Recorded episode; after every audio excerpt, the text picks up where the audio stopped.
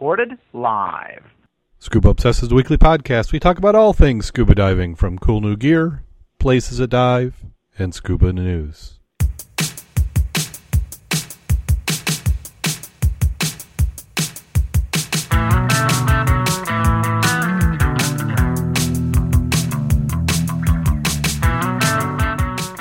Scuba Obsessed episode 220 is recorded live November 20th, 2014.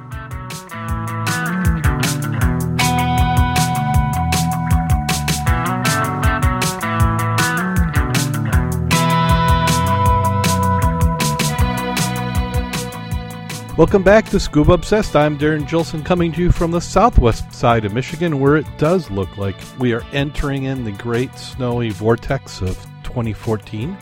Joining me this week we have Mac the Dive Mentor. How you doing today, Mac? I'm doing very well and that I'm not living in New York or Boston or any of those places out in that direction. they certainly had a little bit more than we got. And they can keep it. Yeah, yeah, we we'll, we'll export it that way. Normally we charge for water, but you know that, that that's in the frozen form like that, it's fine. Also joining us this week, we have Jim Schultz. How you doing today, Jim? Just fine, thank you. So it has been that time of year. I'm not sure if it's November, December, or January, but it is getting to be snowy.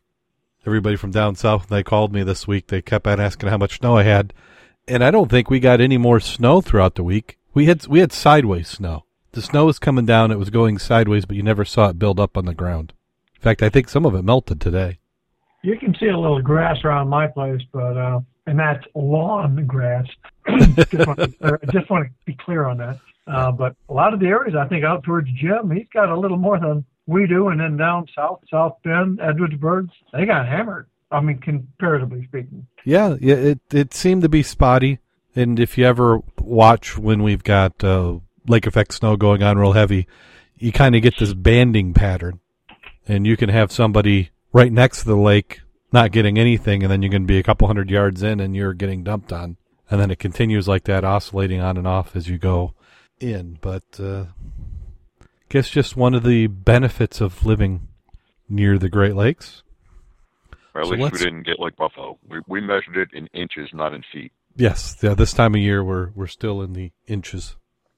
So let's go ahead and jump right on into the news. First article up is a follow up from a story we've been following throughout the year. If you remember, on the west coast in the Pacific Ocean, they've been having problems with starfish mysteriously dying off. Now, with a little bit of uh, research, uh, the scientists are believing that it may be a virus that's responsible for killing the sea stars. They said it's not the first time that they've had this sort of virus. They said it's happened. Uh, they know that it happened in the 1940s. It also happened again in uh, 2013, but not on anything of a scale that they're seeing. They said sometimes it occurs with El Ninos. Uh, this summer, they, they were hoping that at the end of the summer that it would slowly let down, but they said it's still continuing on at a rapid pace. Uh, in the just as recent as last few weeks, I've had locations where that were un, unaffected by the virus uh, have 3,000 stars killed in just over the weekend. I think the pictures really show what we're talking about there. Yeah, it's they, they, they, call it a wasting. You also notice, though, in the secondary picture, the after, there's a heck of a lot of sea urchins on the floor there, or what appears to be sea urchins. Now, is that the exact same location between the two shots? I don't think it's the same location because I couldn't find that that piling we're looking at on the right with the anode or yeah. whatever it's to it. Yeah, because it's a, it looks like it's a zinc anode strapped to it. Uh, my my understanding this was would be in the same proximity. But it would make sense that if you have a die off, you're going to have opportunistic creatures that are going to enjoy the die off. It's going to be. Vi- Go ahead. It's going to be interesting. I mean, because like they said, this uh, the biggest die-off they've ever recorded. Of course, I don't think they had quite the uh, recording capabilities 100 years ago. Oh, but uh, it sounds significant since it doesn't seem to be abating. Yeah. Well, what it makes me wonder is like, uh, you know, in a virus, anything that survives it should end up being resistant. But is is there anything surviving it? Are there any starfish that make it through it? The starfish equivalent of Ebola? Yeah, maybe. We could start conspiracy theory on that. Maybe that's what they started it with. I, I don't think they gave a part of what is the bottom line results. If that continues, what is that affecting? I mean, how is it affecting the, the environment there? I, I know it'll affect it, but how I don't know. Yeah, and I don't think they really know. It's going to be interesting to see what how it comes out. I mean, you'd, you'd like to not see it, but I think there this is one of those natural things that happens from time to time. Well, hopefully that's what it'll be. Uh, must must be have slow internet day over in France. Well, they're still trying to say that it's the temperature of the water and it's the warming of the seas that's creating the issue, but they also do not give a comparison of the temperature drops and the difference between the winter season and the summer season. Uh, they they mention that could be a possibility, but they don't give any data at all to support that. So I'm well, curious. and the th- and the thing about that is, are you telling me that where the die off happens at the sea, the the water temperature is the same all the way? So you say it's it's warming up down south. Well, is that just taking it to a temperature that some of the northern locations have that are also seeing the die off? Yeah. And then in France, they're, they're in France they're closing a beach because they're afraid of a whale exploding. French officials have been racing against time to dispose of a, a beached whale. Uh, a decaying 15 ton carcass had become so bloated with gas there's a high chance it could burst. Wildlife experts have warned authorities are now desperately trying to work out the best way of getting rid of it and may even blow it up with dynamite. Now, I may not be a marine biologist, but couldn't you just like take a spike and poke a hole in it? You know, it's Or- like if you have a balloon that's going to blow up, you can vent. Well, you know, you took a look at the pictures where they lanced the side of it. Did you look at that? The picture where they. Yeah, keep going down and you Oh, there they go. of him launching it and the effect. That's pretty uh, extreme there. I mean, that's a worth that's worth somebody take a look at. They have no idea what we're looking at or talking. They need to take a look at this uh, last couple of pictures. Oh yeah, yeah. We'll have this in the show notes, which I am slowly catching up on. So by April or May, you should be seeing the November show notes. Also, Well, if you want to think, you know donate some time, we'll gladly take volunteers to help us. I'm sorry, Mac. I was going to say what we could do though is this, I, I, a great time for target practice. Put little holes in it so it'll bleed off slowly and not explode. Yeah, I mean, that way you can do it from a distance. well, you could do it as a fundraiser. Yeah. You get some.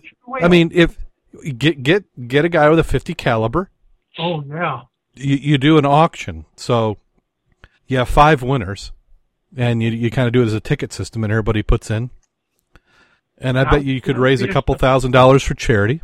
Absolutely. Yeah, donate all the funds to PETA. And then what you do is then you then videotape it, put it on YouTube, and you make money on the the video. It's, that's a win-win. Yeah, Do you think PETA would accept a donation? Well, yeah. would you give it to them? I wouldn't. But th- the thing the thing with it is it's already dead. But yeah, they would have a problem with it even if it was dead. Desecrating the dead or something? Yeah, they said the the animal's no more than two days old when we took it, so we knew there would be some pressure on the inside, but nothing like what happened. We couldn't imagine it would happen like that, so it was a little bit of a surprise. It wasn't a shock. We had expected something in the situation. I was more worried about something worse happening and or anyone getting hurt. We were cutting along the dorsal part of the animal, so when it exploded, it did a very controlled way. It was a it was a very loud, I suppose, something everyone here is talking about. Know, Wow. they just couldn't put uh, something around the tail and tow it out to sea? Yeah. Then it wouldn't be a danger. Wow. Even That- though it is cheaper to stick it with a lance. Yeah, you could have done the same thing, a hollow harpoon. Yeah, you they could have done the That same way thing. don't get the guy hurt. Did you listen to the video? I was curious. They said it was very loud. I was just curious. Well, in the in the Bit the video it says no audio. Uh, So, but okay. Well, that kind of answered my question, but so they can go boom. And as it gets colder up here, it gets warmer down south. So the southern hemisphere is starting to get into their diving season. This one out of Australia, Insurance Woes sink Graham's big dream for unique limestone coast attraction, and they have some nice photos in this article. What they're talking about is a Kilsby sinkhole, which is a famous cave uh, for cave diving. Crystal clear water, uh, 200 foot depth limestone cave. Up to four to 500 hundred divers a year come to plunge in the depths of the cave. provided that they're certified with the Cave Diving Association of Australia. Other than that, he says the rest of the other 250 days, days a year, it just sits there. Uh, the farming property in which the sinkhole has been in the family for th- three generations, uh, they've been fighting legal uh, problems. He was hoping to build an infrastructure that would include some amenities that they could allow for uh, lunches around the sinkhole, open to schools, sporting tour groups, and camps. But public liability insurance quotes were running into tens of thousands of dollars, and he hasn't had the funds to be able to do it. He says, if I if I go ahead and do what I want to do, I would have to have some sort of protection. The more people that I can get to put through the sinkhole, then it would cover those amenities. But you can't spend seventy thousand dollars if it's going to take me twenty years to recoup my money. He's even had to subdivide the sinkhole from his farm. He split off the five acres because the insurers didn't want the responsibility for the sinkhole. The uh, Cave Diving Association has its own public liability insurance. Anyone who visits the sinkhole is now required to hold the appropriate coverage. thought it was interesting. They talked about why that's partially the problem is because of the tragedies they had before, the drownings in 2011, 2011, and uh, those in 1969. Oh, I didn't see that part. Yeah, they said they had some. And in 1969, two divers drowned, and the Kilsbys closed the cave to all recreational divers. And in 2011 was, uh, they said a 52 year old Melbourne man died after becoming entangled in guide ropes while diving with a partner. Just That's that it. quote makes me wonder how is that possible unless it's around his freaking neck. Well, and that's that's the thing right there is that's what scares an insurance company is that guide ropes almost indicate an improvement. If it's a natural structure and you die because of the natural structure and you knew the risk, that's one thing. But if you, as the owner of it, allow ropes to be placed in there and they become dangerous, that would appear to be a risk. I, I don't know if the rope got up and just wrapped itself around his neck or not. yes. I, those inanimate objects, and I, won't- I won't talk about some of them. You really got to Uh-huh. be careful because they're frightening. Yeah. Well, and then what is every diver supposed to have? You're supposed to have a dive knife to cut yourself out of the ropes. Don't panic. Have enough air. I mean, there's dive with a dive buddy. There's a whole whole lot of things. And they said rope, not cable. Yeah. It's one of the few times also you can have scissors and actively be engaged in movement, whereas on the surface you can't run with those scissors. yeah. Or you can. You could scuba dive with scissors, I guess. Yeah. Makes sense. Well, then they said in the 60s, a sinkhole was leased to the Weapons Research Establishment for testing purposes. What were they testing? I could imagine you could try out sonar, things like that. I guess it's a Water protected. triggers. And then they said the 80s, the South Australian Police Department Underwater Recovery Unit used it for diver training, which makes sense. Well, it looked gorgeous. Reminds you Yeah. of Bonne Terre. Yeah, yeah, beautiful. So the best time of day to visit is between 11 a.m. and 2 p.m. So the sunlight fills the sinkhole with a beautiful beam of light, which makes the sinkhole such a unique de- destination. You know, they also say this is a cavern dive, not a cave dive. Well, yes, And there is a, you know, there is a significant difference. yeah. This is this is open. Now they, I'm guessing that there has to be ways in and out, but it could just be a pure sinkhole. I guess they don't go into that much detail. I'd like to go there and dive that one. That's really nice looking.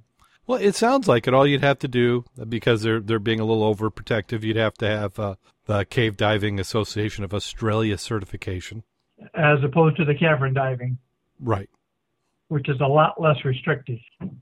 Yeah, they're they're just being extra careful.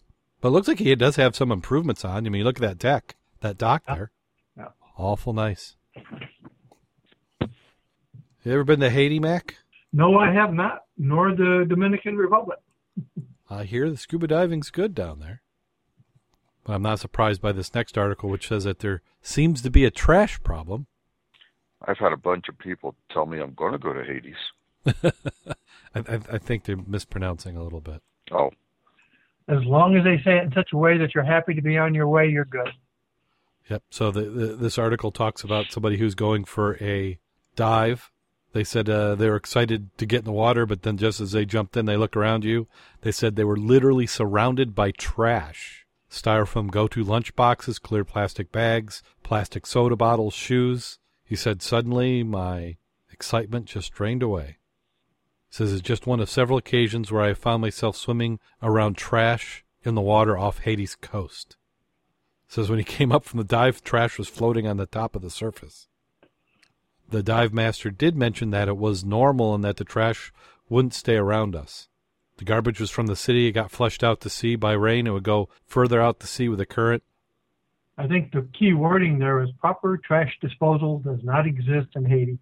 There's a lot of things that don't exist in Haiti. Well, you take a look at us. If we didn't have the land to dig a hole in and bury our waste, where would we be putting it? Because we're not recycling and we're not using the really good type of devices that, that turn the waste into power or electrical energy.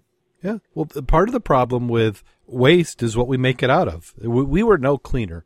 I've lived on a, a farm that was over a hundred years old before, and any place you dug in that yard, you ran into trash. And the difference was is that the stuff that stayed around, there was you were it was pretty much tin cans and glass. Everything else rotted away. Well, now we've got a whole nother class of product that seems to hang on forever. All sorts of uh, synthetic materials. Now, I I I'm not one for outright banning things, but they need to change how they make these plastic bags. I don't think it's got to be that much of a challenge because they're putting they're adding stuff to that plastic to make it UV resistant. Yeah. Seems like they could do it the other way, where you could have a bag that okay, it holds up fine for six months to a year, but then after that, it just kind of turns to goo, goes away. So go back to paper that decomposes normally yeah. and naturally. Yeah, paper. It's a, it's a uh, recyclable product. You farm it, it grows in the ground, it's natural. You don't have to bleach it if you don't want to. Yeah, we, we've got the technology and the, the ability if we wanted to do it. Well, it, it does cost more, and that's part of the issue. It's all, all always comes down to how much is it going to cost. Well, look at the like we got Christmas coming up.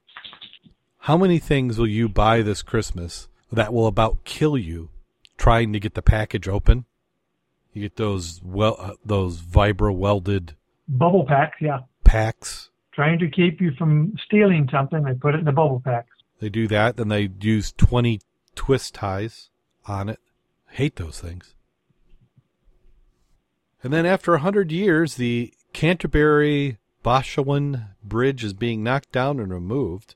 I'm assuming this is Concord, Massachusetts. Concord Monitor is reporting. Had an interesting photo in there. It said workers removed the Canterbury section of the historic Canterbury Bosch, Boscawen Bridge. The bridge had been uh, built by famed engineer John Storrs in 1907. Had been closed to traffic since 1965. The first half of the 347 foot bridge was removed last week. Crews expected to have the rest of the bridge out of the river by the end of yesterday. The two towns split the cost of its removal. The cost removal should be lower than initially estimated at $400,000. Both towns split the cost. The state DOT will reimburse up to 80% of the pre-approved cost. It was an agreement that seemed to make sense for the two boards of selectmen. Rather than having two staffs trying to work on the issue, it seemed sense to have one staff do it. Workers cut the bridge around the concrete abutment in the middle, dropped it in the water, and used an excavator to pull it out of the river. Scuba divers are checking the river for pieces of the bridge that need to be removed.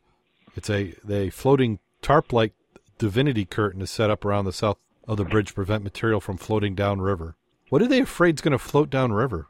I was thinking the same question because it looks like steel's not going to do really a, a really good job of floating. Because I can remember, you know, the carried a little bit, but not down. And you know what? The, have you seen what they're talking about? By the way, it looks like a bridge? surface boom. A surface boom generally to catch oil and other contaminants that fall yeah. out and would be floatable. And sometimes I've seen where they extend down a little bit to do uh-huh. the same thing.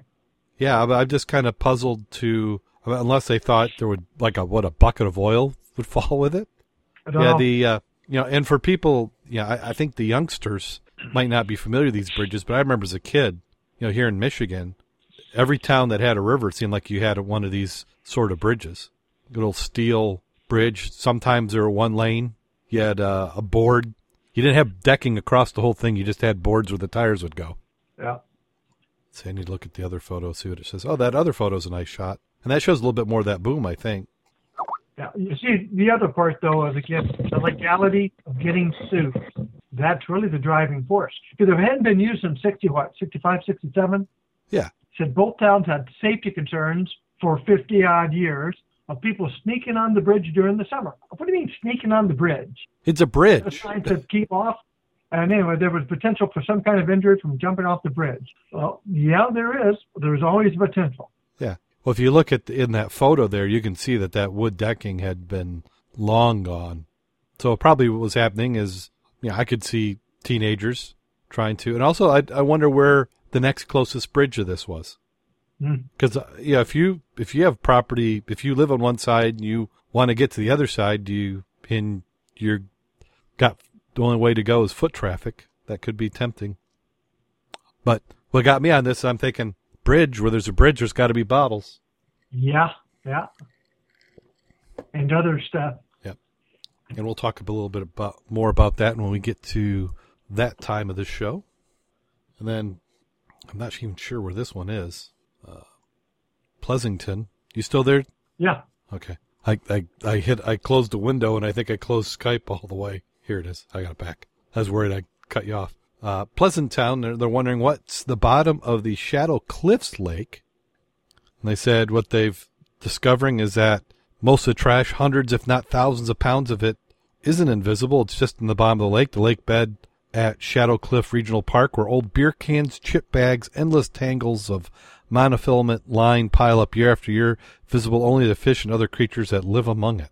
They said the debris would normally just pile up if not for a group of public spirited scuba divers who volunteer to take time to dredge the junk out every month or so. The five man team brings decades of diving experience to work for them. Three of them are from divers of the Alameda County Sheriff's Department Underwater Recovery Diving Team.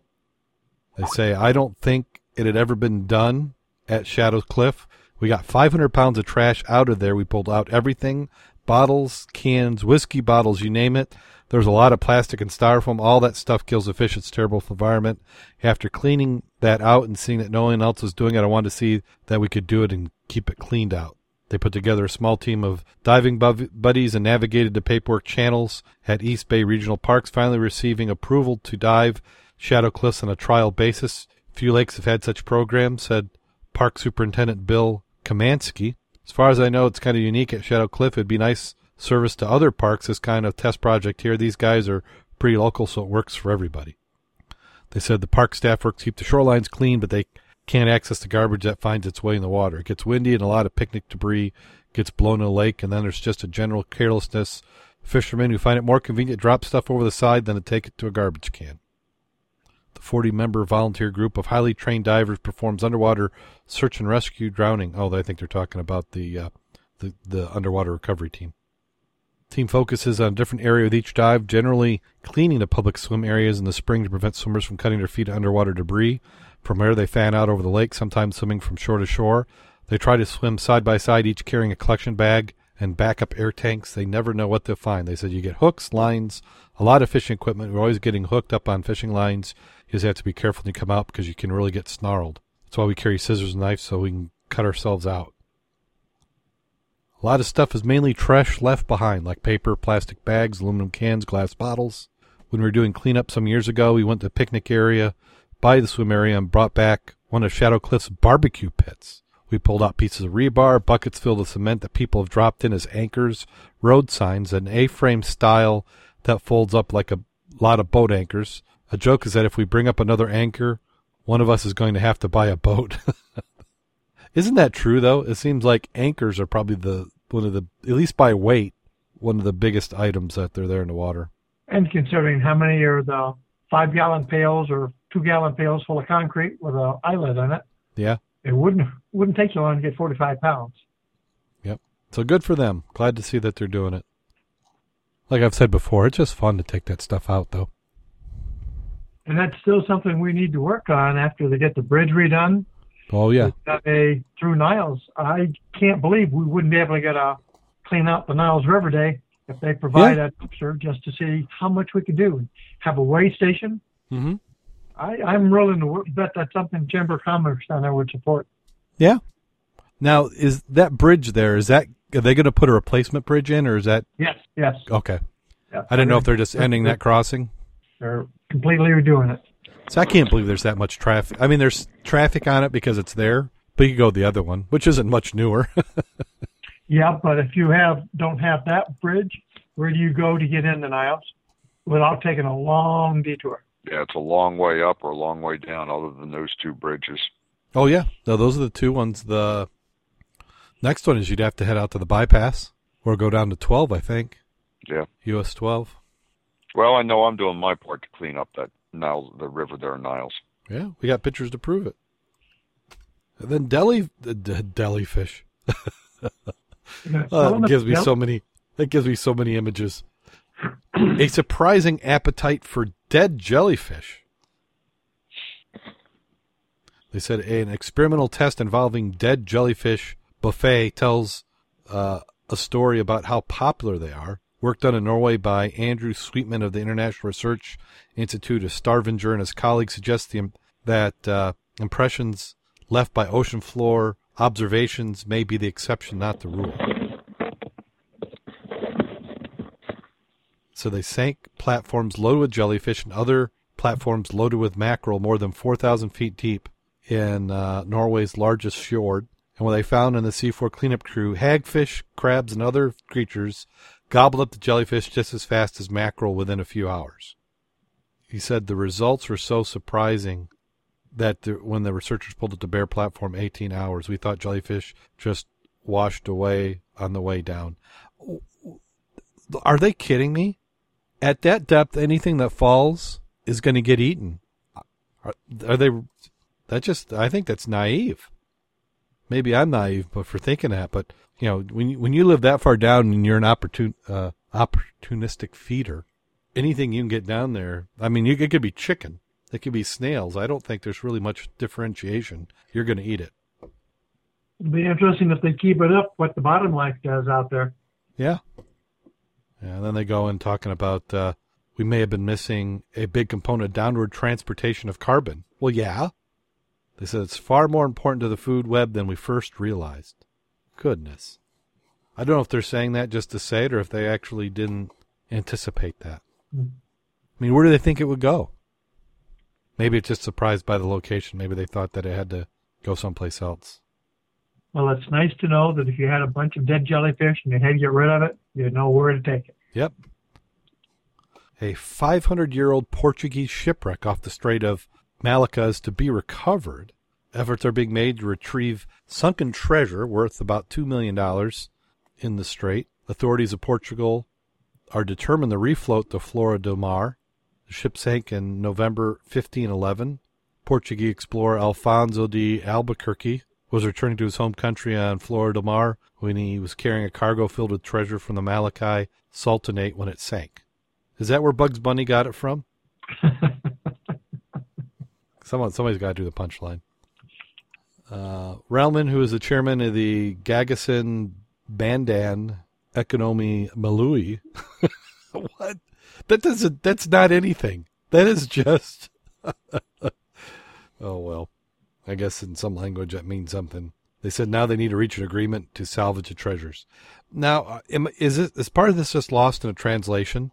When they say we're determined to refloat, you in Indonesia, you're not refloating a ship that sank in 1511. Uh, I don't know. It's off the coast of Sumatra. It said it was broken in two pieces. I just don't see what the depth is. Yeah, they don't give you any of that detail. Of course, there's gold on it, so they're not going to let you know. Well, it's 36 by 8 by something meters. It was a three mast. So it was ran aground. I'm looking at the pictorial of it. it looks like your your standard galleon that we're galleon that we're familiar with. What it looks like. And on one of this, it didn't say millions. It had a larger number. And I'm trying to find a place that tells me how much are they really talking here. Well, it says U.S. is two million dollars, and then in S it must be Sumatra funds. It's two point six. Yeah, something that had had a lot more than that, and that's what had me curious. It looked like an interesting chip. Yeah. But it would be again nice to see the depth. I'm just curious. Yeah, if it's too deep, two million isn't enough. you could burn through yeah. that in no time. Uh, built in 1502, weighing 40, 400 tons. Uh, let's see, shopping from Portugal to India and back, twice the size of the other ships on the run. It said uh, the floor was something of a prototype, which would become the 16th century uh, India Na. And I'm still trying to find out how deep she is. Uh, something about her design made her dangerously unseaworthy and fully loaded. as evident in a couple of campaigns. So it seems Alfonso did not believe in the expression, don't put all your eggs in one basket. Most of his riches were placed in one ship. An enormous treasure filled the whole of the Flora de la Mar. Supposed to be 200 gem chests filled with diamonds, rubies, and emeralds. Well, 200 gem chests is going to be worth a hell of a lot more than $2 million. You said 200 what? Gem, G-E-M, chest. Ah. And I have a picture. Let me, let if I can find this picture here. Yeah, because a, a chest of gems. Yeah, yeah, you know that. I'm looking at is rather large, and if there's 200 of those, that that may have been two billion, not million. Uh, yeah, 200 gem chests with diamonds, rubies, and emeralds. That's a lot of money. Yeah, that would be yeah, because depending on what types of gems it is, well, it's even right worth here, more than that. Says, one treasure hunter, Robert Marx, and you might know him because he's done many presentations at Our World Underwater, by the way. That's Has Sir Robert Marx. They didn't put the sir here, but yes.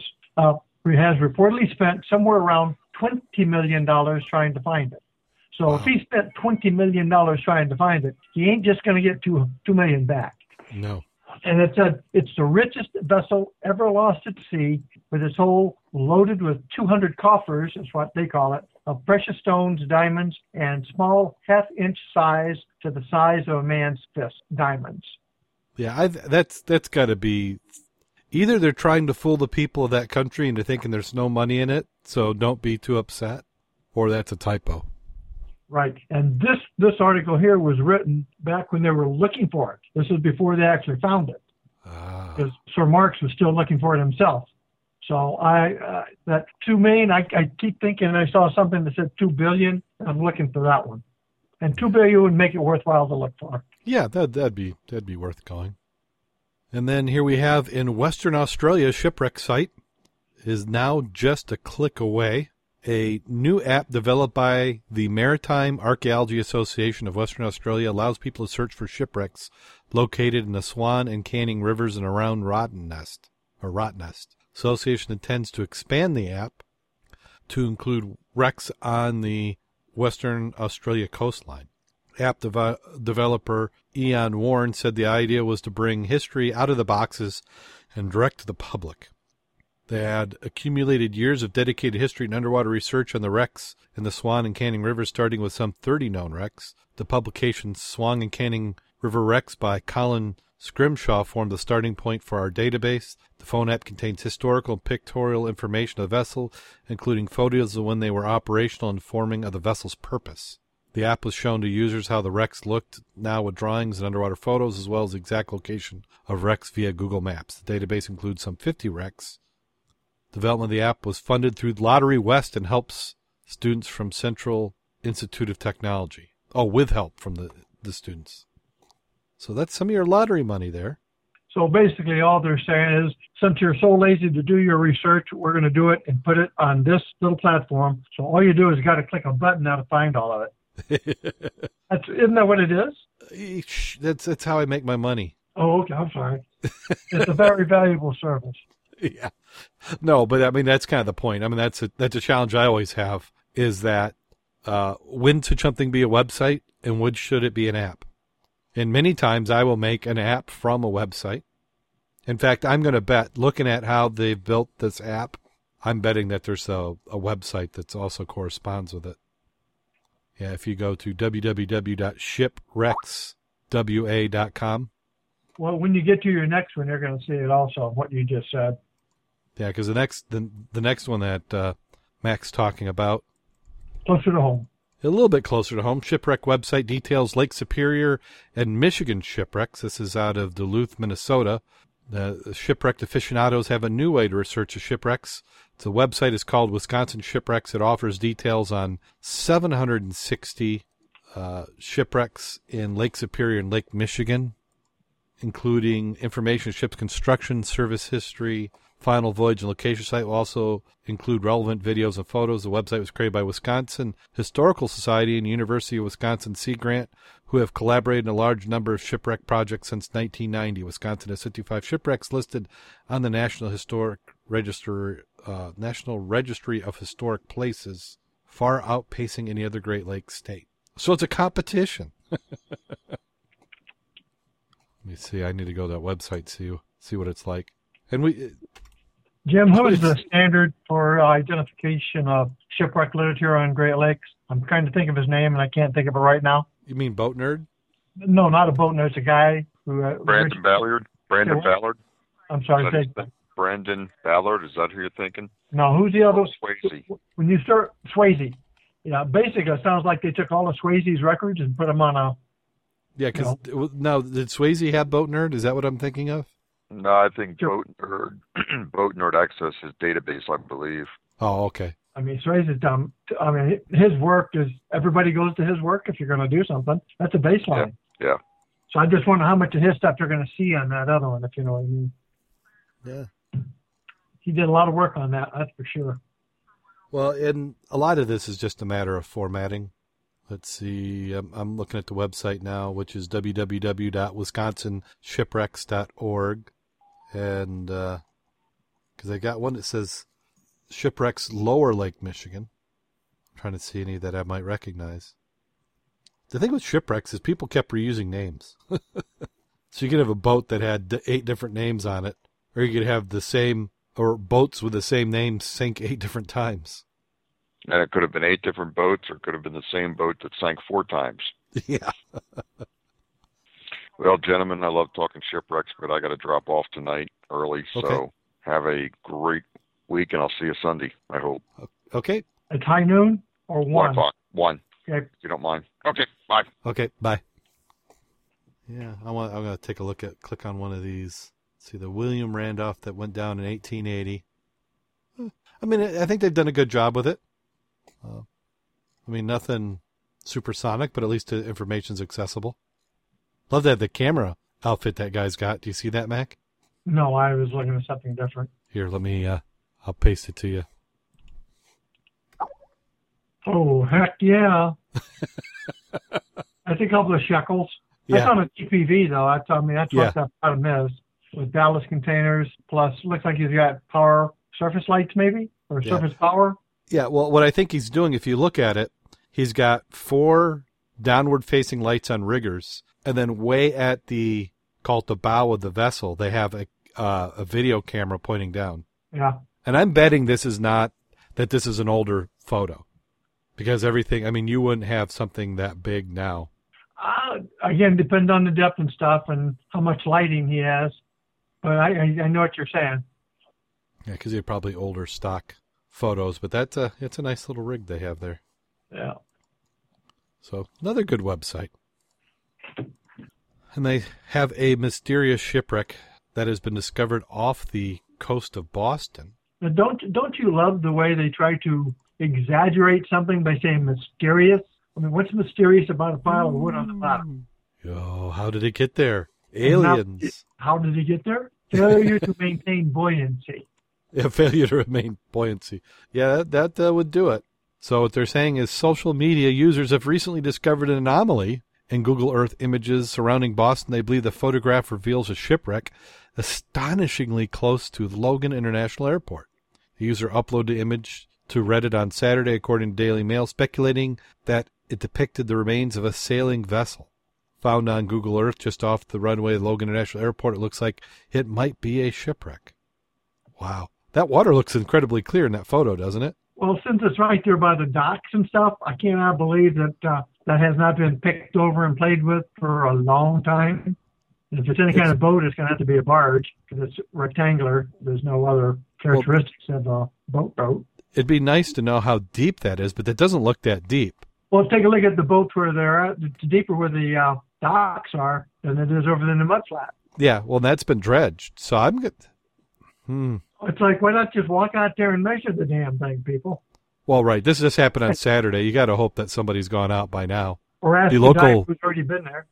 Yeah, the local mud club of Boston. You need to go out there and take a look. and you know they already have. Yeah. I still like the one right below it. You take a look at that one. Yeah. Stumble across the outline of a shipwreck. It's like, duh. Well, what it is is somebody realized it. That, that did anybody do any research to you know, check are these known shipwrecks? And you can't tell me that the crew who put in those break walls didn't know that was there. Yeah, and look how far across. How far is that from shore? Not. It's exposed. It's sticking above the water line. Yeah, yeah, probably a couple times a day the Yeah. tide goes out and you can see it. It's unclear if authorities in Boston area. I don't know who the authorities are that would give a rip. Right. the alleged shipwrecks. Yeah, we have a shipwreck emergency. Uh, yeah, yeah. Look for survivors. Yeah, we'll have to survivors. You're gonna have to uh, get the dispatch the historians. Yeah, I think you got to cordon off the area and say, hey, you know, it could possibly has the potential to be a historic shipwreck, so it should be protected right now.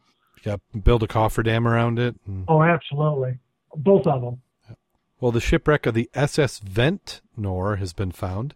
It has been 112 years since the ill-fated SS Ventnor left New Zealand shores, carrying 499 Chinese miners who died here and couldn't afford the passage home. And it really looked like a significant ship to me in pristine condition. yeah. Wow. So so they were dead before they left. The gold miners have been buried in New Zealand, then disinterred and sent home so that according to Chinese culture their souls could be tended to by their families and they could finally be at peace. Chinese community members had pooled their money to send the remains home, but tragically the men never arrived. Today Maori and the Chinese community leaders announced that the ship's wreckage has finally been recovered and that efforts are being made to bring closure to families of those lost at sea. Lots of luck there, buddy. 1902, Yeah, I, I'm thinking that there's not too many people alive who. and I don't think their their record's probably going to be as easy to get to as uh, they'd think about. They said it's very important for these people to be returned to China. And who's going to pay for that? Yeah, the ship was only built a year before it sank, so it didn't last long. That that was only a year before it sank. That was, wow. In the photo, that ship looks like is in some bad condition, and that's a year old. 147 meters deep. Well, you're not. Di- well, my my gosh, that's they're going to spend some money on that one. Yeah, But well, see, what? China's got that uh, that deep submersible. Maybe they're going to put that to use. Well, see, they've already got artifacts like a porthole, a bell, which you would normally do because you didn't find any remains of the humans. Like I said, no evidence of human remains have been found yet. Well, after a hundred years, even in the boat, they're going to break down. It makes you wonder how they preserved them for shipment. Honestly, I'm I'm picturing well, and and these are disinterred too. Yeah. This was they they they had been buried and then dug up, and then I don't know if their culture is the same way, but a lot of them, they some cultures will will bury twice. They bury them, let the flesh leave the bones, and then re regather the bones and then bury them in a box. Yeah. So the findings are said to highlight the significant ties between China and New Zealand. So maybe China will give them the matching funds or something. Yeah, said although the wreck is not listed by the Heritage New Zealand at this time, it has been classified as an archaeological site. No more activity can be undertaken to modify or destroy the site unless authorized. Depending on funding, the volunteer project group hopes to complete its mission by the end of March with the aim of giving closure to the families of 512 souls aboard the boat. The finding is said to highlight the significant ties. That's what you talked about. I personally think they're going to be better off leaving it alone, considering it a burial site or however they want to do it, since it's already now considered a historical archaeological site. Uh, you know, it's like, again, funding, return on the investment. Yeah, well, there, there'll be no return on investment. The whole thing is, is it enough of a PR thing for either the Chinese government or the New Zealand organization to spend the money to do what they're going to do? Yeah. I mean, I can't speak for their culture, but my family would be just leave me down there. Yeah. I, I'm and you want to go swimming around, it's okay. I mean, is it worth going 100, you know, 450 feet to recover some porthole windows and plates, which meant they did a penetration dive, probably. Well, did they know what wreck it was when they dove down on it? Yeah, And and it doesn't say the condition of the wreck. You know, normally if it's split up, then it's accessible already. And like you said, maybe that's why they haven't found any human remains because it's been open to the sea for 100 years plus. Yeah. I'd like to see some pictures on, you know, down below. I have an idea they're going to be real cautious on posting any photos. Well, that's only in the States are we uh, concerned about photos of the dead, I think, isn't it? Oh, I don't know. That gets me worked up. We tend to be a little oversensitive on stuff like that. Interesting. Well, that does it for the news. We do have some potential cool scuba gear. One of these is talking about uh, boats, and the only reason I picked this one up is because one of the boats advertised as a little tiny scuba diving boat. The Outer Reef 65 foot LRYM and 88 foot CPMY. The LRYM features the ability to semi close off the pilot's house for privacy and use space. The yacht was designed for multiple redundant systems, true long range cruising, and the 88 foot CPMY boasts an open layout, ideal for entertainment, with the ability to semi separate the uh, semi separate the pilot house. The custom sport cockpit is perfect for fishing and scuba diving, including dive tank storage and a dive compressor. See, Dive Club needs one of those, Mac. Uh, I'm looking at. Did you take a look at the uh, Hobie 60, Katie Sue? I like that one too. Oh yeah, I couldn't Yeah, I- to guess for the that little Zodiac on the top deck. you can afford, yeah. I kind of liked some of those uh, catamaran styles like that. I was just looking at the back. They hopefully they got a platform. Otherwise, that's a long climb. I bet those open up in the back. Right, right They there. do. You can see that there's a door on each Yeah. pontoon. The, probably Like seals. Fleming- The, Flemings are nice. yeah. Yeah, why don't you get that Hampton group, that 2015 Enduro Endurance? Why don't you get that one? Yeah. You like that one? I, I like them all. I'd take any of them. And a gas card to fill it up. Yeah, yeah. You're, you're not going to have a trailer big enough to haul that one around, though. No, th- no, these are not trailer. These are not trailerable boats. I don't think you'd have any trouble getting the ladies to go out on the boat like that, though. Oh no, this no, I'd have. Nope, they would. uh You'd have them lined up on the dock. Yeah. I'm sure they got a little better than porta potties on this one. Excuse me. Yeah. Oh, most certainly they do. They didn't give any kind of uh, money. No, no, it's uh, my grandfather who had marinas said if you have to ask, you can't afford it. I can't afford much. Uh, And then here's uh, one out of uh, Kansas City. Rapid PSI is using 3D printing to transform designs into parts. And uh, the way this one made the list is uh, one of the they've been creating parts for a company making BCDs. So they're doing prototyping and small scale production. said last year revenues grew almost 50% over the year before. They've also been adding machines. In 2009, they had one machine. They added four machines this last year. Now it's 12. They said plans are to add at least four more. The goal is to have 20 machines by 2016 and 40 or, or so more in five years. Machines cost anywhere from 120,000 to 600,000. you got to have money to make money, huh? You do, but I can't believe there's that much money in this. I mean, I know It's Hmm. what you save in, in labor and stuff, isn't it? By being able to use a 3D printing process. Well, the thing with 3D printing process, at least in the early days, was the ability to rapidly prototype, and you could do it in house. So it, it was a really a time thing. I could have a designer who does it on CAD. A traditional workflow would be you do all your CAD drawings, you print the drawings out, you give them to a machine shop or a tooling company. If it's a plastic part, you have to make the tooling, make the dies, cast the part, set up the machine to cast the part. You know, so you you- you're basically doing a production run of one, uh, and that's sometimes just to figure out the part's even going to work.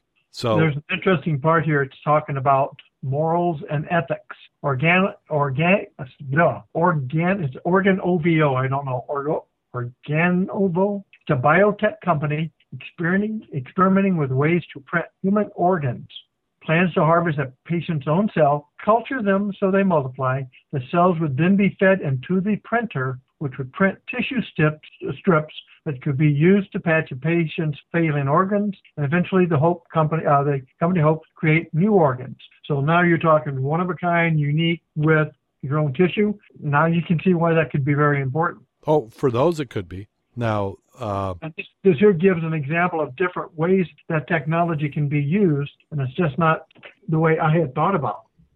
yeah, well, I I've seen, I I think it's in a uh, a future technology. I I really like the way that it's going, and then the variety of materials. I'm just surprised at the amount of money that they're able to charge for it. Yeah, I just sent you two links. Uh, one was on that article I was just looking at that was telling me about using a 3D printer and tissues to make organs, which is quite interesting. Never really thought about it from that aspect. and the other was uh, an article a little more claritative, you know, maybe a little bit not politically correct when we're talking about that shipwreck. Uh, there's another article I just sent you that puts it in a little different vein, with a little more humanity involved in what I was uh, espousing. Mm-hmm. So give it the right side. That the other article I just sent you just for reference and send off to anybody who's interested who might look at this. Yep. Yeah, I need to make sure I get those in my show notes. And see, and Jim's going to miss this next one. Oh wait, wait, no, we we got one more to do before we Got get the down shark. to the good one. Got the shark. So in South Africa, they're trialing what they're calling a high tech punch to the nose for shark. It's a sounds like a, a electric. Oh goodness! Now I've grabbed the computers. You'd think I've never used a computer before. Sometimes. Here they were talking about you're talking about using that hundred meter long cable in a Yeah. bay. Right, and it, it's fixed to the seafloor with what they call vertical risers supporting electrodes, and they emit a low frequency, low power field that the sharks don't like. They stay away from it. Yeah. So they're talking about inventing a portable device called a shark pod that generates that field to protect divers and surfers. Eh, that makes sense. If if it does, if the sharks don't like it, I mean that's kind of the trick. Is Well, if when you you're get hungry, snappers, you know, and you one of those guy, guys come by and you poke them in the nose, uh, Well- I think that's going to upset him really a lot, make him dazed and everything. well, I've seen the. Uh, was it? There's a a couple of the stories I've read on people who've been attacked. Yeah, They, the, the all the survivors. That's what they did is they punched them in the nose, and I think it kind of there, there's something about how the sharks are wired up that it it kind of distracts them or something. if you had a stun gun and you zap them in the nose, I think they're going to uh, leave you alone. Yeah. Said researchers uh, chose the day, the, the particular bay they're in because the sharks appear there more frequently during the summer months. Clear waters in the area also make it easier to monitor to see whether the barrier does provide a deterrent. Said the technology will not harm humans because of the cable in the seafloor and it would be covered. Sounds interesting to me. Yep. Okay, Mac, now I'm going to give you this link. Let's see if I can find which window that is in. Here it is. And this one is on Facebook. Oh, the wrong cylinder going boom. yeah. How's that? That's a, that's a, for a bad day in the dive shop. So this is what can happen when somebody tries to fill a scuba cylinder that has an M25 neck thread valve, as now standard in Europe, on a three-quarter inch NPSM neck thread cylinder, which is standard in Australia. The incident happened in Europe recently and no one was injured, but there's been similar cases with significant personal injuries. The M25 thread seems to fit properly, but it is not safe. Only if you put pressure in the tank. Well, yeah. Yeah, for a lamp, it's fine. For breathing gas, you've got a missile. Yeah, and in this photo, for those who aren't seeing it, and again, it will be in the show notes. But of course, you might not be able to get there. Facebook can be weird sometimes. But uh, it's uh, think of a fill station. They got a little computer desk in the corner, and there's about eight or nine whips hanging out the wall for filling. And there's one tank with a whip connected, and there's another one which is a white tank with remarkably no valve on it. And then there's just shit all over the floor because it launched that whip into the ceiling, knocked all the. I'm guessing they probably had some sort of ceiling tiles up there, but Yeah. there's drywall, plaster, fiberglass, wood all over the floor. And then the comments are good to read too. It's entertaining. Yeah, I was looking at those myself. Yeah, there was one guy goes, "Well, I see what their problem is. They got crap all over the floor. It's dangerous to fill with, with junk on the floor." But yeah, that's a bad day. I do agree with the one guy's comment though. What's that? Somebody's jocks were brown. Yeah. I mean, you've been in there before when you just blow a simple pressure disc. It gets your attention in a hell of a hurry. The air just is loud. I mean, that's just it's just noisy. And then something like that, that's where. now, one thing I did see in the comments is somebody was talking about uh, they didn't see the water tanks, and we probably do a podcast just on filling tanks with uh, in a bath or not. Yeah, here pros and cons. Yeah, yeah. There's some people who swear by it, and other people say it's the most dangerous thing you can ever do. Yeah, they swear at it. Yeah. That's why I put mine. I let them soak and I walk away from them. yeah. Well, and that does it for scuba in the news and everything related and so on and so forth. And last week, now how many dives did you get in last week, Mac? Uh, I'm ashamed to say, so I, I, we really won't talk. We'll talk about the one that everybody went, even Why we had a good turnout last Sunday. We went in the Niles, uh, the St. Joe River in Niles. They're behind the movie theater, just downstream from the bridge, the hundred-year-old bridge that is being dis- dismantled. And I went diving. Uh, Jim Schultz, Mac, Mary Beth braved it in a wetsuit. We had uh, was it Dan? Dan. Dan came in a drive suit. He had the farthest to drive. He come from Lansing. Yeah, I believe he did. Yeah, so he he really came. Was um, Jake, Jake was there. was, Jake was there. Uh, And we had a lot of spectators you couldn't believe it. It was crazy Oh. out there in the middle of the river. that that lady with her two dogs and like, oh my gosh, Yeah. I can't believe it. She was Can I take a your wonderful picture? time, wasn't she? Talking to her 81 year old mother, taking pictures and and sending the Yeah, tour. you can't believe what they're doing out here. Yeah. Well, and you would think that we've never done that before. We're we're out all the time. How do we not? I guess uh, maybe it's good to be a little incognito. I think it was because of the weird time of day. It was freaking freezing and snowing, and they just didn't expect it. Yeah. But uh, I, I've gone I've gone swimming in that not swimming uh, diving in that part of the river before, but that was where I've spent the most time in that section. Well, you spent more time down there in the Marymount area, Oh yeah, I've got a lot more time there. which you have not even dove this year. Uh, did I? I'm trying to remember. If I yeah, I don't. I think you're right. I don't think I have. I might have in the spring. Did we get a spring dive in there? No, we didn't. We normally don't get there until the uh, end of the summer, and then we go, you know, balls to the wall. Yeah. Uh, I mean the the leaves are on the bottom, so I I, I did my dry suit, and I was a little nervous because I have not been diving in about six to eight weeks, and the temperature is significantly different now than then. And I know a dry suit's supposed to be warmer, but I was just betting all you dry suit divers were lying to me, and it was going to be colder. Uh, And it was gloves. very comfortable, wasn't it? It wasn't too bad. Yeah, I was a little chilly. I, I mean, I've pieced together some questionable undergarments. Now I'm sticking to polyester, you know, Under Armour type, but I don't have anything. I would say professional quality undergarments. Of course, I'm not sure I can fit too much undergarments at this point in time. Uh, I was underweighted. I think that was my problem. I added eight pounds over what I dive normally. Uh, also, I, I didn't really being shallow was a little bit different experience in a dry suit. Uh, I had a hard time getting deep enough in the current to be able to vent.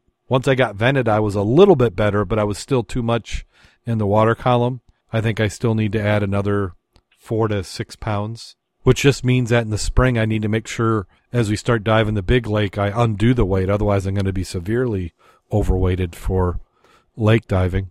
I generally try to get out there in about five foot of water, put that high arm up, bleed the suit, and that usually helps. And then just make sure the BC's empty and sink Well, right think- on down. I think the mistake that Mary, Mary Beth and I made is we came because there's a there's a pipe, there's a concrete drainage pipe uh, uh, where it connects to the downtown storm drains, and that's where it goes in the river. And I was on the upstream side of that pipe, and that kind of created a barrier, and all the water kind of collected in the pipe and then shot out. So I think I was in when I got below the pipe. That's when I was able to vent a little bit better uh, it was still too much of a current for me with my waiting to try and get across uh, the river, which was what my goal was. So, but I, I got to play around with. I was in the water maybe 20, 30 minutes. Uh, I was starting to get cold. My my gloves. I've got. I was using old wetsuit gloves, and they have completely disintegrated. So before my next dive, I need to get those replaced. Um, let's see what else was there. I'd say the the water temperature is probably about 38. Wouldn't you say 38, 39, Mac? Yeah, it's about 38. Yeah, the uh, visibility, I would put maybe six feet, five feet. Uh, five to eight, depending on where you're at and who's in front of you. Yeah, well, there were parts where it wasn't. It wasn't two feet, but uh, it wasn't too bad. The only live creatures I saw were uh, crayfish. Uh, I measured one. I had my river stick, which I promptly left in the water. Uh, it was about six, seven inches, and then I also lost my dive flag. I, I had I had my my haul, my booty from. Uh, I, I found a plate and a few bottles, and I I had a almost Christmas Coke. I'm calling it almost. It, it it could be 20 years off, but it's almost to me. That cleaned up pretty well. I was I was happy with how that cleaned up. I found a lot of them about that age, but they're always got the neck broke off or a big chip or something in it. And that one was clean. Uh, little little scratch from rolling the sand, so it, it's it's spent some time in the river, and I'm sure that was not its original home. Uh, but uh, yeah, I mean, what, what what did you think of the dive? I enjoyed the heck out of it. Uh, I was able to scooch right on across. I had my river stick with me. Uh, but coming back, the current seemed to be more because it actually pushed me downstream a little more than I had anticipated. And it's getting chilly enough that uh, if you bump up and don't keep that reg under, you're going to get a free flow. Yeah, it, it, it's it's certainly you got to start diving like you're doing ice dives. Yeah, yeah. And and I I filled my jug of warm water at home because when I talked to you the day before, he goes, "You mentioned don't forget the warm water," and I'm like, "Oh yeah, that's right." So I filled it up. I left it in my sink. I've done that before, but I soaked my regs in it to give me a little extra when I went down the first time. And even when we're out last week, I normally don't have free flows in the ice. I have them in the river. Uh, because if you're, you know, your backup or something burps and you're above and you're not breathing on your regular one, your octopus is going to take you out. So I took my octopus off my rigs. Yeah. Well, I, have even had it where the, uh, the, the, uh, what was it? We were in Holland that one time and the force of the water against your regulator was causing it to burp. Yeah. Yeah. So it was almost like there's enough force. It was like your hand was pushing the the regulator to purge it. Yeah. So I'm going to work on that opposite side. I'll probably take my bail out with my ice reg on it, so I've got something that's not going to screw me up. So if I have a a free flow on the main, I got my good one. It's not going to screw me up. Yeah. Now, so that Sunday we're talking about doing a dive there yeah, again. Sunday one o'clock. Sunday one o'clock. Okay, I think I'm I'm cleared for that one.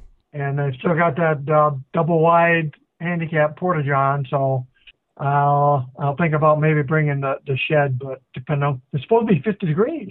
Yeah, it's supposed to get warmer. The water yeah. won't, but the air temperature will. Yeah, yeah, that's that's fine. I I think that w- that went well. Uh, good dive. Uh, what was the most unusual object that was found? Well, Jim got five fantastic bottles, five different colors, five different mar- you know variations of bottle. All of them were highly embossed, and uh, the real nice one was that uh, cobalt blue lightning stopper bottle with a very interesting pontil mark, which I hadn't seen before. That I think was the the, the premier one. He yeah. did get two very nice medicines, again highly embossed. One was a brown, and then one was more of an aqua color. And the one he brought at the dive meeting was his uh, round bottom. And yes. that was from New York, and that was a very nice bottle too. But that was yeah, that was a nice one. Th- those are all nice collectible bottles. Yeah, everyone that, he got was worth putting on your shelf. Yeah, and and I don't think a, a, typical bottle collector in the area would have those specific bottles. Not at the same time like he did there. Yeah. Now, without giving away that location where we were at, what makes you think that those bottles were there? We have not dove that section, and therefore it's pristine. You know what Mount Meramont was like, you know, a couple of years ago. Yeah. Every time you hit the water, it was something new. And well, you're talking I, large stretch. Yeah, I dove that twenty times, and now see that one there. My my thought is because that Meramont is right there by the waste treatment. That that was originally a dump before it was a waste treatment plant. Yeah. So I'm thinking that they just dumped and dumped and dumped because where can you build a waste treatment plant? You know, nobody's going to complain if you're building it on an old dump site. So that's my thought with that, and it's just as the river erodes, it just exposes that. So I think Meramont could be another 10, 20 years of good bottle finds there. You're just going to keep exposing it. But that spot where you and Jim were finding those, yeah, it doesn't follow any of my rules. I mean, it's there's not a path there where people would appear well, no, to be but, throwing stuff. But that's the upper part of the curve where you got the fastest current because it's faster over there. We haven't been there, and all the stuff we were finding under the bridge mm-hmm. that should have been an indication what you're going to find downstream. That's true. That's true. So that that would be a result of strong spring currents. You know, ice dams there at the bridge. The bridge, yep. the dam breaks open. You got this big surge of water. It lifts all the bottles up, and then they start collecting down. Right, and the slope there is not shallow like at Miramont. In many cases, you know, you could be in from two inches, maybe ten feet out, and you're still in four foot of water. Over there, you're in. It goes from like one inch to two feet. Yeah. It's got a sharp angle. Well, and I do. Sometimes I found my best bottles where I'm just not even in the water. I'm my tank's out and I'm just floundering around. Right. That's and that's up there to shallows, but the good ones. And when you go out there, you'll find several mother lodes of brown bottles uh, at about five and six feet depth. Actually, that's all. And if you go a little off to the left towards the the current or towards the river, the current picks up tremendously. You're going to wind up grabbing a brick just so you can stay in position. Yeah, yeah. Well, I definitely need to. I- I, I need to get some more weight for this next weekend. Yep, and you you got to make sure you have a don't take a, a buoy flag, take an inner tube because there's pros and cons. The inner tubes you're going to drag your butt because the current is faster against the drag, but and you got to watch out because you got some trees and you got some snags in that area that's going to grab their freaking flag for one, and you're also going to get your lines caught. So you'll have to use a little caution when you're on that side grubbing, Hmm. Okay. And don't get snagged. There's a lot of snags out there. Okay. Makes sense to me. Looking forward to it. I am too. And then, of course, we had the post dive warm up at the the Nugget. that's almost as much fun as the dive, especially if you didn't find much. I my best find I think the clay pipe. That was nice. That was That a nice the first find. thing I found just walking down. It's like, duh. That that, that would be a find of the year for me. but that was a, it was a nice uh, because what and and the stem was long. I've I've seen people bring up clay pipes and there's like no stem. Right, just a bowl. Yeah. Uh, Now what's that little nub at the bottom of that? Say again. Is it well uh, on that clay pipe you had the bowl Yeah. and then you have the stem and kind of right where the bowl and the stem start to come out. yeah. There's a little bit of extra nub. Is that just from when they cast them? Well, a lot of these we call hotel pipes, Uh huh. and you'd have the bowl and the stem, and then you'd have another section that's probably four or five inches long. And those would have little serrations. And what it was, they'd leave those in the hotel room, and the guy would smoke. And when he left, he'd break that part off where he bit on it. hmm And when they got broken all the way to the end, they threw the pipes away. Yeah. But still not the quantity and the quality of the pipes where you see it up at St. Clair, because those are the ones that would have the faces on them. You'd have a nose and all that. Uh-huh. Those were nice. So you got the those are the fancy pipes. Yeah, yeah. So who knows what we'll find this Sunday? Maybe we'll do really, really good. Yeah, looking forward to it. Yeah. And so, as always, we'd like to thank everybody for listening to the show. We had a few in the chat room tonight. We had Dave and we had Mark popped in for a while. Uh, if you if you can do us a favor and leave us five star reviews and reviews on iTunes, we absolutely love those. We are on the WRVO radio network this season, so you can listen to us there. Uh, tune in radio, and you can look up WRVO Outdoor Radio. A lot of programs dealing with the outdoor world. If you're into fishing, if you're into scuba diving, if you're into boating or camping or hunting, there are programs on that radio station that you'll certainly love to listen to. Uh, Reno Viola Outdoors or WRVO Radio. Uh, let's see. You also can follow us on Twitter at Scuba Obsessed. We're on Facebook, Facebook, facebook.com forward slash Scuba Obsessed getting caught up on the show notes. So we got some good stuff here coming around the first of the year. So keep a lookout. Going to be adding some more products, more features. Uh, DEMA's going on this week. We didn't go out this year. Every year I think I'm going to go next year, but maybe the next year's the year that I'm going to get to go. Uh, but Dima, I've been watching. There's not a whole lot of the, the some of the photo dive sites have some people there looking. Uh, Rich Sinowick from Divers Incorporated, and Divers Inc. Uh, he's he's actually out there, so maybe we'll get him to fill us in if there's anything good going on this year at DEMA, the Dive Equipment and Manufacturing Association show in Las Vegas. Next year will be Orlando, if I'm correct. Well, you got anything to plug, Mac? No, sir, not today.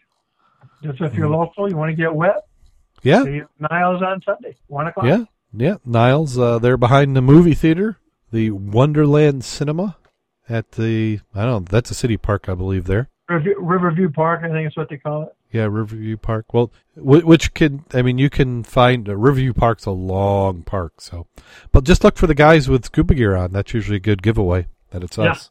Go near the bridge. Go to the bridge. Yeah, go to the bridge. Unless you're going to find bottles, then we want you to stay away from the bridge.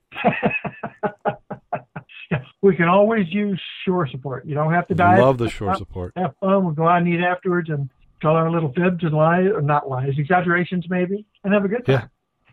Well, I think we're to that time of the show. Are you ready? I am ever ready.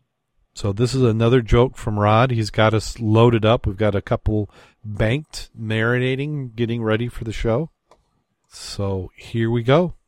An elderly Florida couple, Sam and Bessie, are holidaying in Bonaire.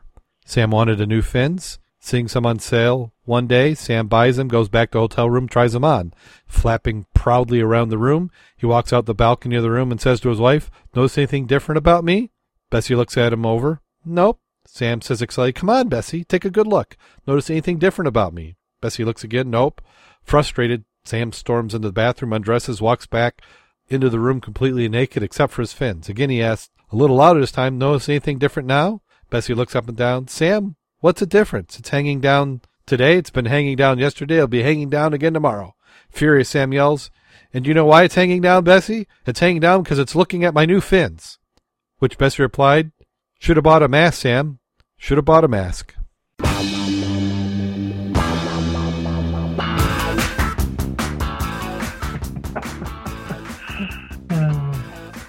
It's nice to be able to blame that on somebody else. I bet. yeah, it, it gives me like a cover. so until next time, go out there and get wet. And stay safe.